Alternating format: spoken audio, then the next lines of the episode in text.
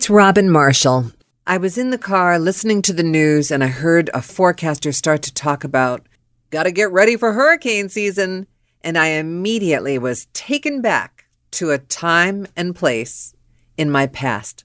I had actually recorded something about this particular episode that I wanted to share with you today.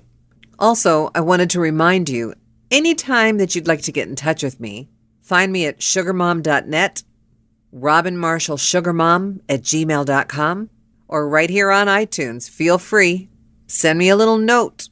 Tell me you want to talk. That's what I'm here for. Anyway, take a listen.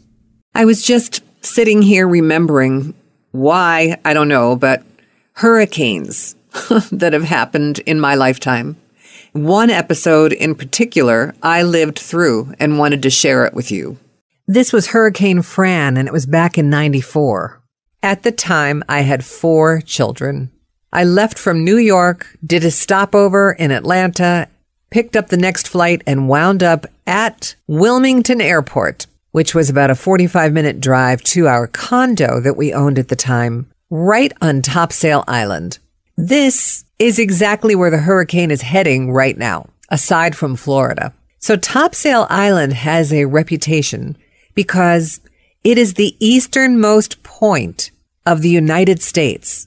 And if ever there's a place that's going to get hit, it's Topsail. Back then in '94, the place was not built up at all. There was nothing for miles, maybe a restaurant if we were lucky.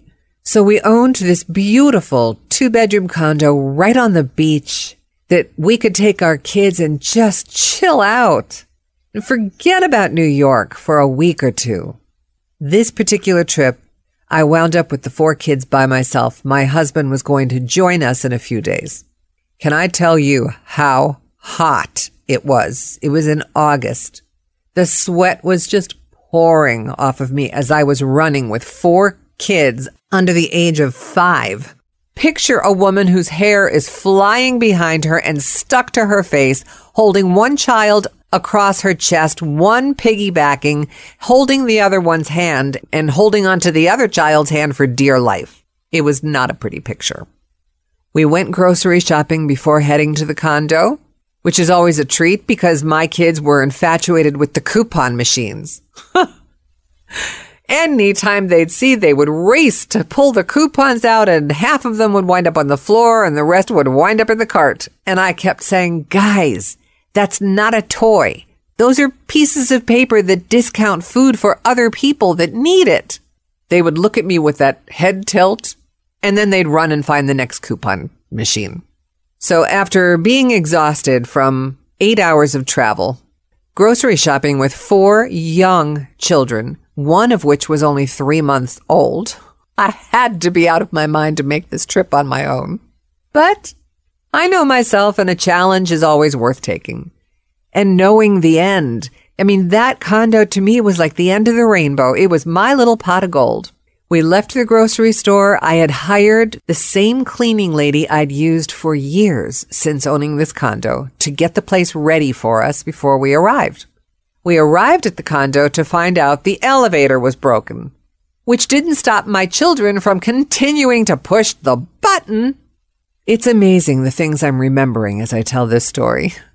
So there were ramps that you had to walk up to get to each condo if the elevator wasn't working, and we happened to be on the 3rd floor. That was a lot of grocery bags and children up 3 ramps. Oh, finally, I opened the door, and there's my cleaning lady. Her name was Judy. And she helped me bring all the bags in, and she took my kids. Every time she saw me, I had a new kid. Every year I had a new kid. I mean, think about it. I had 5 children in 9 years. So she was very grateful to be a part of that, as most women love to coddle newborns. And the others would pull on her skirt and say, "Hi, Judy. Hi, Judy."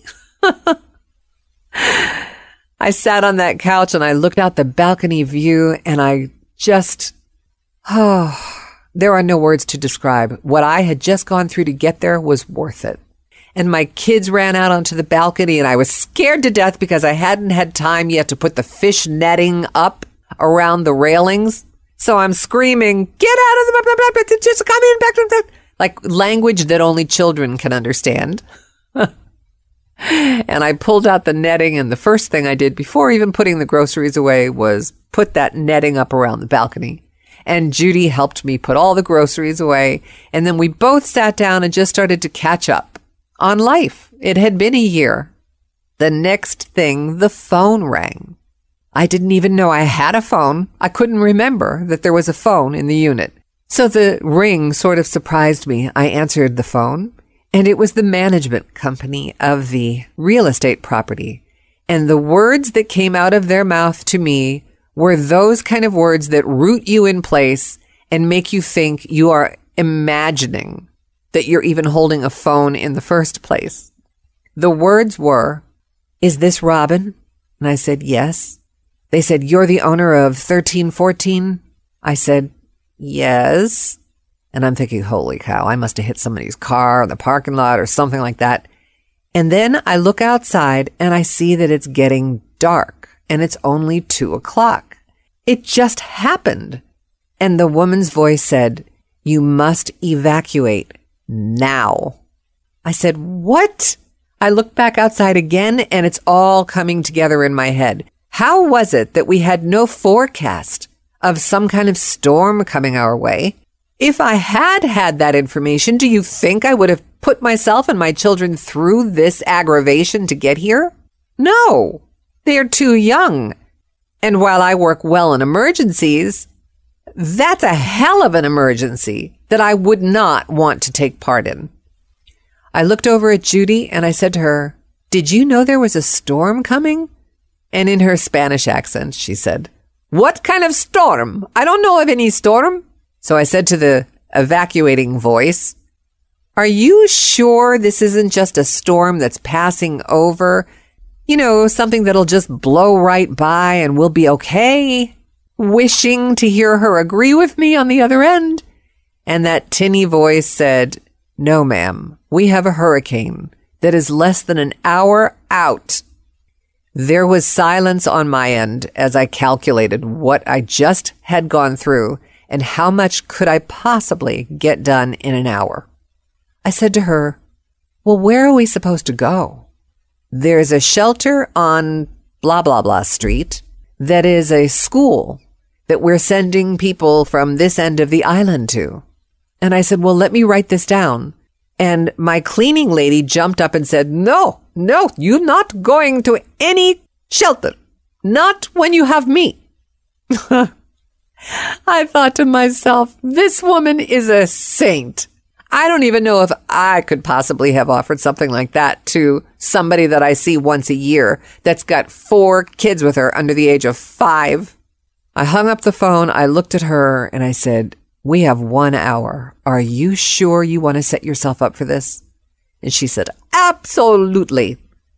Well, we had to repack all the suitcases.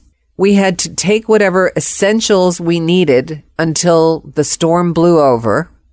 Oh, the milk, the juice, the baby food, whatever I needed just to get through the night.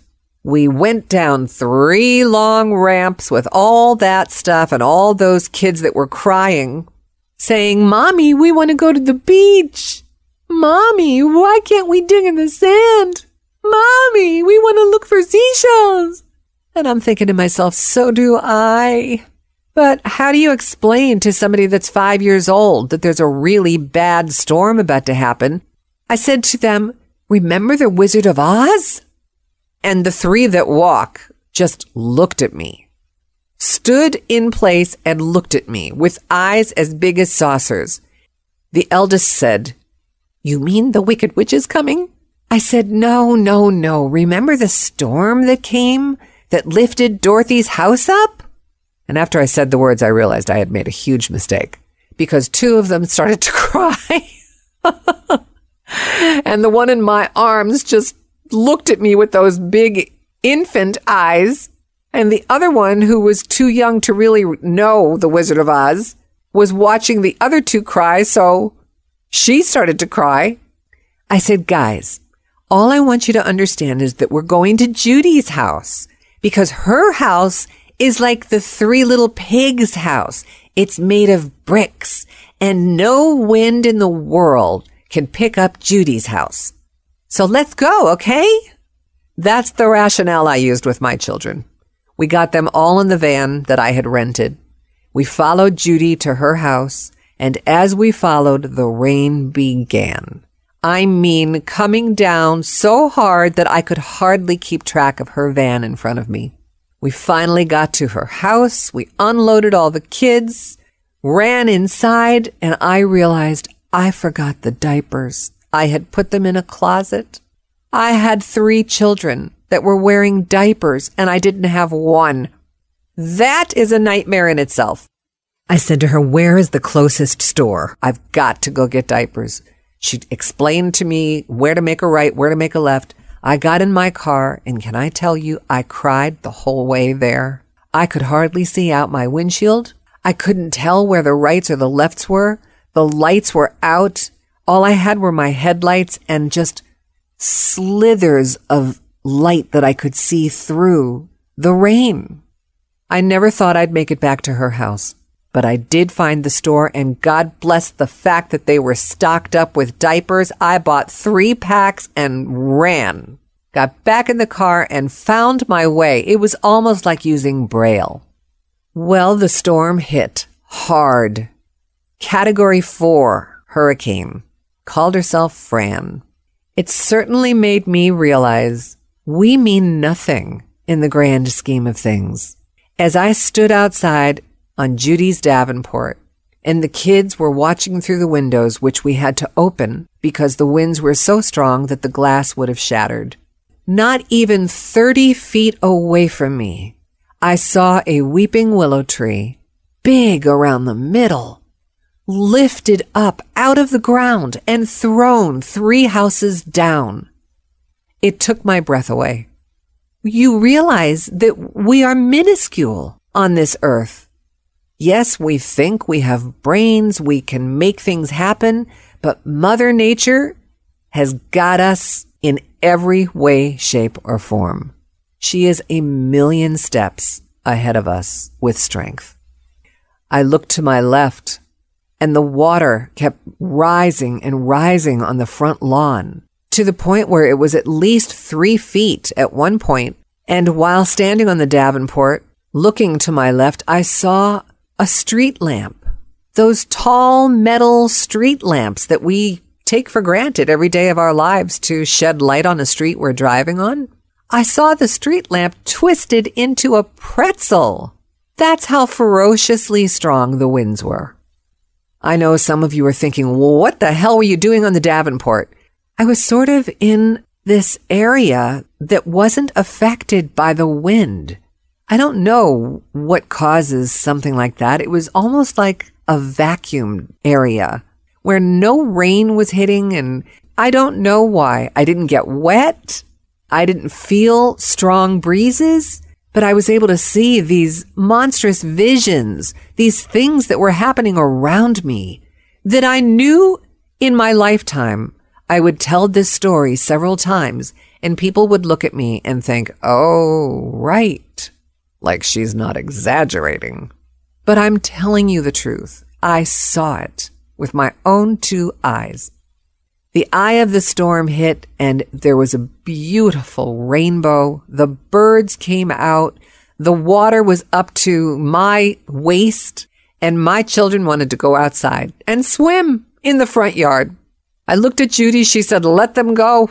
So I let the 3 older kids go out with holding on to me. She stayed with the baby, and they had such a good time. One of them said, Mommy, this is better than the beach. And I let them swim for a little while, and I brought them back in because I knew the other half of the storm was coming, and we got them all dried off and diapers changed, and we were ready. There was no electricity. There was no running water. Obviously, no lights. No refrigerator, everything that's attached to electricity we had lost. Thank God I was nursing the baby and the next youngest one. So I had 2 covered as far as food was concerned. And then the other half of the storm hit. Just as powerful, just as strong, just as scary as the first half. I've lived through tornadoes, but I have never lived through a true eye of the storm where it's complete peace in the middle and vicious on both sides. Finally, the storm passed. All we had was a radio that worked on batteries. The kids were cranky, a little bit tired. I spread them out all over her living room on couches and chairs, and all we would hear was the crackling of the radio. We lit candles and bullfrogs. Bullfrogs were everywhere. They came in the house. They stayed outside. My son was fascinated, running to try and catch all the bullfrogs that were surrounding him. It was like a fairy tale come true for him. We made it through the night. The next day came and went. The water levels started to drop. She yelled out to one of her neighbors to ask if they were okay. And the neighbor told her, "Just had a crocodile on my front porch." And I looked at Judy and I thought to myself, holy shit. I let my kids swim in that water. There could have been crocodiles, alligators, snakes. These are my biggest fears, and we swam with them. You know, sometimes we think we're great parents, and then we have moments like those when we want to kick ourselves in the ass and say, what could you have been thinking, woman? It took 3.5 days of living with no electricity, no power at all from anything, a dead battery radio, minimal food, anything we could live on that was in a can that we could use a hand can opener with. And finally, the lights came back on.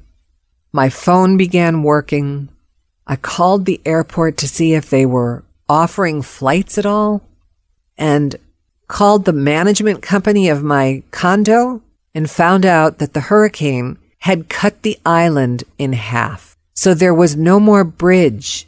It had been wiped out. We couldn't get back to the condo even if we wanted to. And they said it would probably take years before they could rebuild that bridge.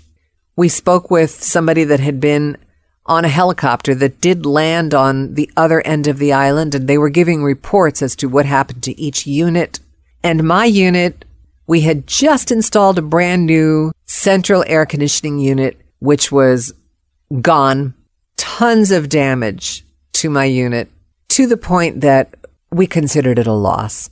And insurance doesn't cover things like acts of God. So I packed the kids into the minivan that was safe under the Davenport. We thanked, hugged, kissed, said we'd stay in touch, gave her an extra big hug because I didn't know if I'd ever see her again. To me, she was like a little saint. She was my mitzvah. We also found out that the shelter that we were supposed to have stayed in was destroyed. So that hug to her was on behalf of all of my children and myself. Wow. What an experience. So those of you that might be encountering Hurricane Matthew right now, just remember, don't let your kids swim in the eye of the storm. Watch for the things I said I saw. Keep me honest. Come back and tell me what you've seen. Open all the windows. Stock up on candles, batteries, canned foods, because it's very possible you'll be without electricity for a long time. Sandbags. You can't use enough sandbags if you're on the shore. It's a very frightening position for you and your family to be in. If you have the opportunity to leave, go. Don't be a thrill seeker. Don't think something can't happen to you. It can. It happened to me. We just got lucky. We had Judy and her husband. Who do you have? It's funny, my kids don't remember that much of what happened, but the one thing my son remembers the most were the bullfrogs. That was his little light at the end of the tunnel. All of that happened on Topsail Island, and Topsail Island is in the path of Hurricane Matthew again. They rebuilt the bridge, fixed up the condos, only to possibly lose them all again. But it is that little piece of paradise, and I understand why people continue to go back. I do. I really do. Everybody needs that place. The place where they can escape and not need to worry about getting dressed up, being noticed. It's just a family place or a couple's place where you can go, take a lawn chair, sit on the sand, go pick out shells, think about nothing other than the moment. I highly suggest you find a place like that, especially with all the tumult that's going on in today's world. If you can. And if you love the beach, that should be your place to go. Someplace on the water. But I wouldn't recommend Topsail Island. It sticks too far out there to the right. As much as I love it. Still. That's my story, and I'm sticking to it. Hurricane Fran. And how she won the battle, but she didn't win the war. I'm still here, and my kids are fine. And why in the world this would lead me to my next story, even I can't tell you. I want to talk to you about a man that I was seeing just recently and his wallet. Go figure. It's Robin Marshall, also known as Sugar Mom. Hang with me.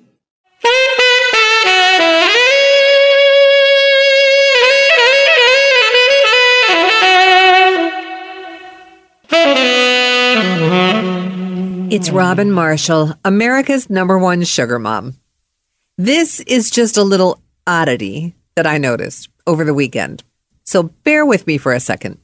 The man that I have been seeing has been carrying this wallet that closes with Velcro.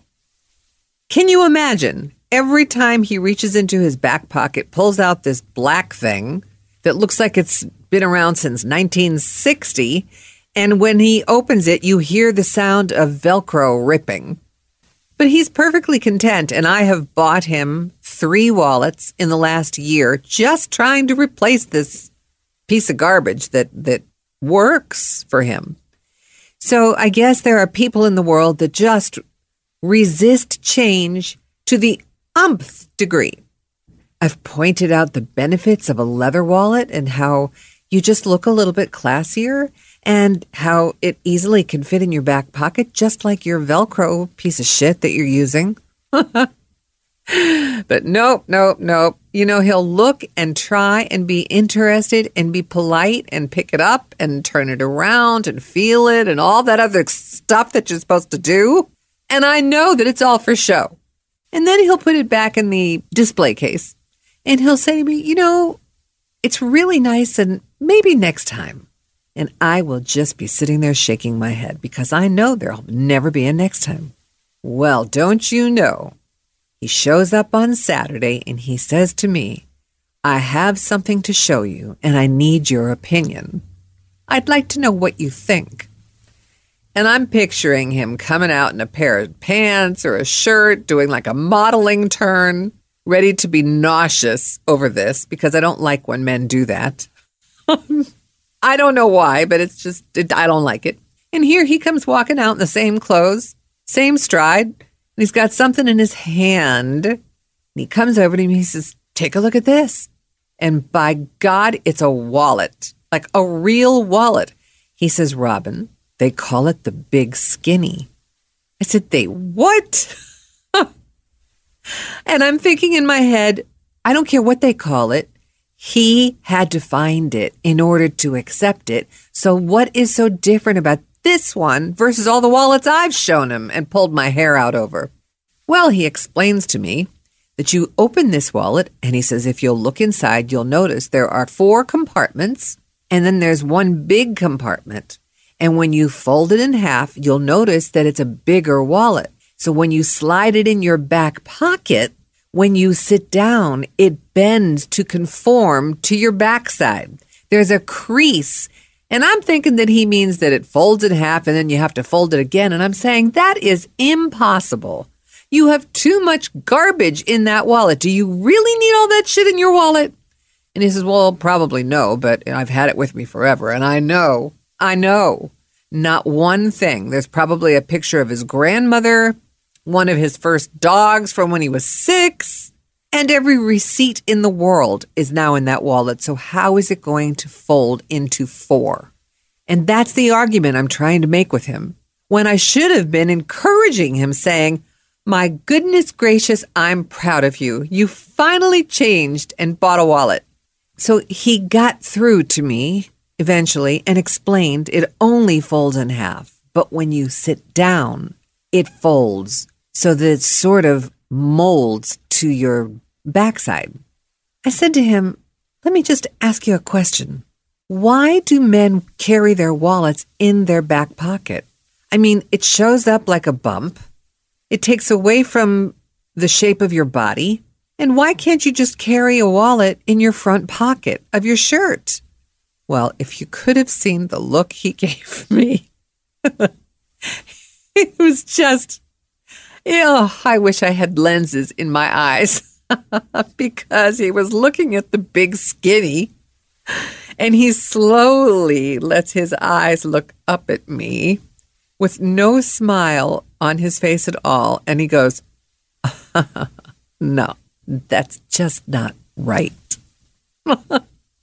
It makes perfect sense to me. Well, why isn't it right? Because your father and his father and our forefathers always carried a wallet in their back pocket? It makes no sense. Why can't you just try it? And he gave me the look again. Like, I know this time it's time for me to shut up and just accept the fact that he bought something new and it's change. Like I always say, if you can just change one thing a day, you're a better person for it. And God damn it, he changed. This is a wallet that he's been carrying for 25 years, made of nylon and Velcro, with a rubber band wrapped around it. Like he might as well be 85 years old with that Velcro thing. That stick to my lube, my darling wallet. Now he's got the Big Skinny.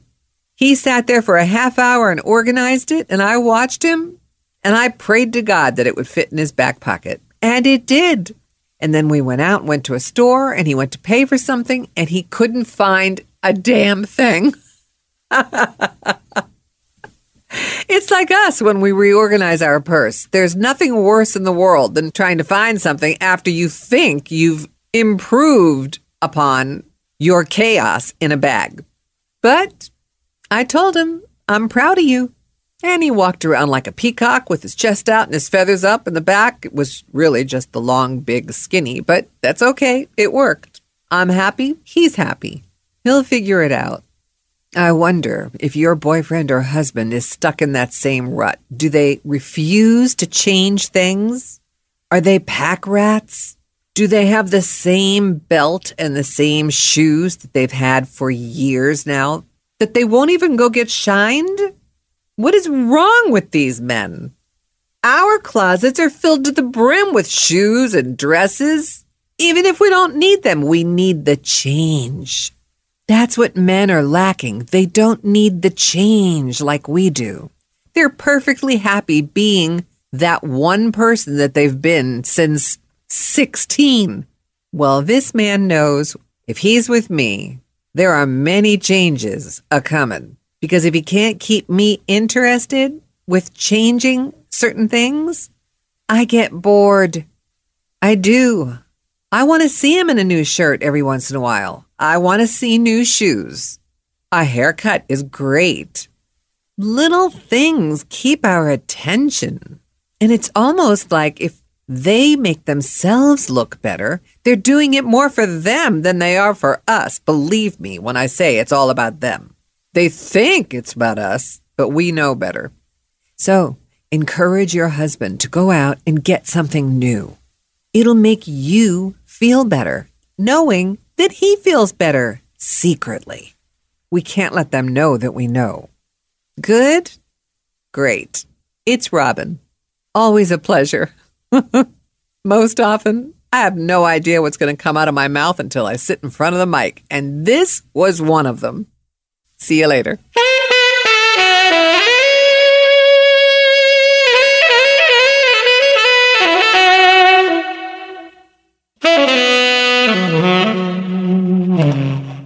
A Westwood One podcast production.